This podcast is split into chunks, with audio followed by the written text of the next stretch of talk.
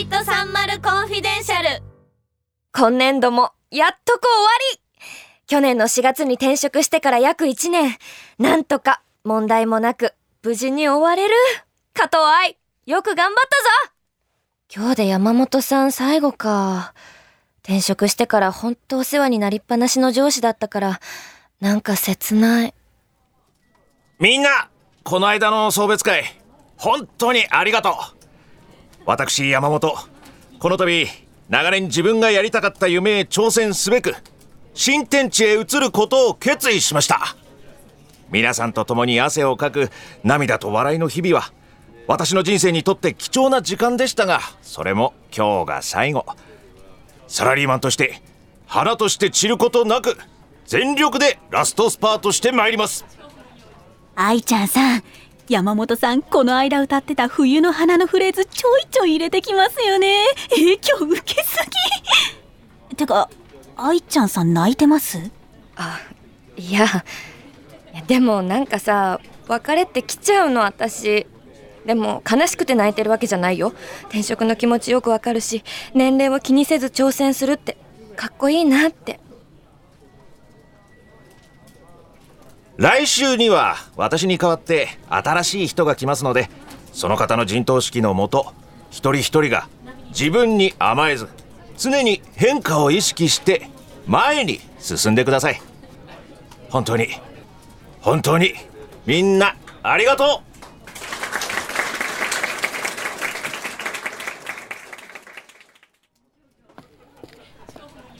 う。加藤って結構涙もろいんだな。もういじらないでくださいよ竹内先輩。でもさ俺も思ったよ。山本さんかっこいいなって。仕事をしているとさ毎日の楽とか快適に甘え始めちゃうところあるけど自分のやりたいことに向けて楽を捨てて変化を選ぶって勇気がいることだと思うな。ですよね。きっとたくさん大変なことあるのに。そんな加藤はさはい。うちに来て1年やってみて自分のイメージ以上にできた？はい。仕事にも慣れて自分のペースで仕事ができたかなって。そっか。よかったな。でもさそういう時だからこそ意識した方がいいぞ。似合う服と着たい服は違うってこと。どういうことですか？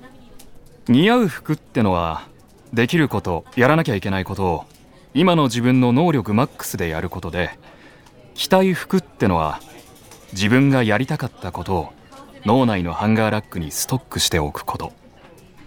だから慣れで仕事をしていると本当に自分がやりたかったことを忘れちゃうからさ。常に着たい服を意識しとけってこと。先輩。加藤はさやりたいことがあって来たんだろ？この会社にそれを声に出して言い続ければ絶対チャンスあるからさ。俺たちも山本さんに負けないように変化に恐れず変化を楽しんで一緒に頑張っていこうな。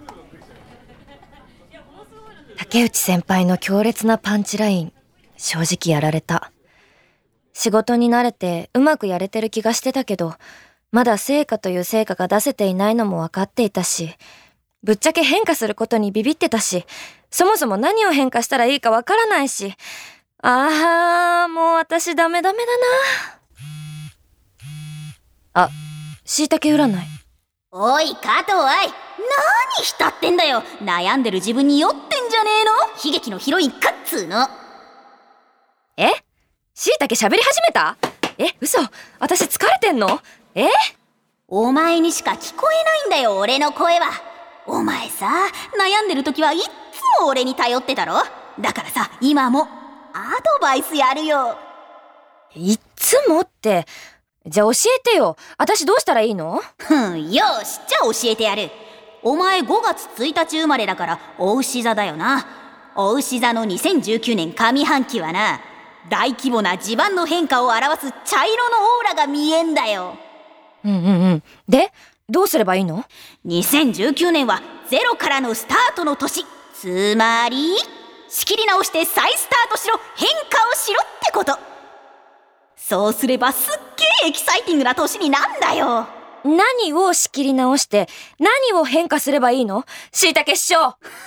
それはなお前が考えろ！じゃあな。椎茸師匠もう少しヒントを椎茸の声は消えた。でも、うすうすは分かっていた。何を再スタートさせて、何を変化しなきゃいけないのかを。私、まずは今の生活から変えて、自分の甘えてた部分を捨ててみないとだな。そうしないと仕事にも甘えが出てきちゃうかもだし。来週、木戸に話してみよう。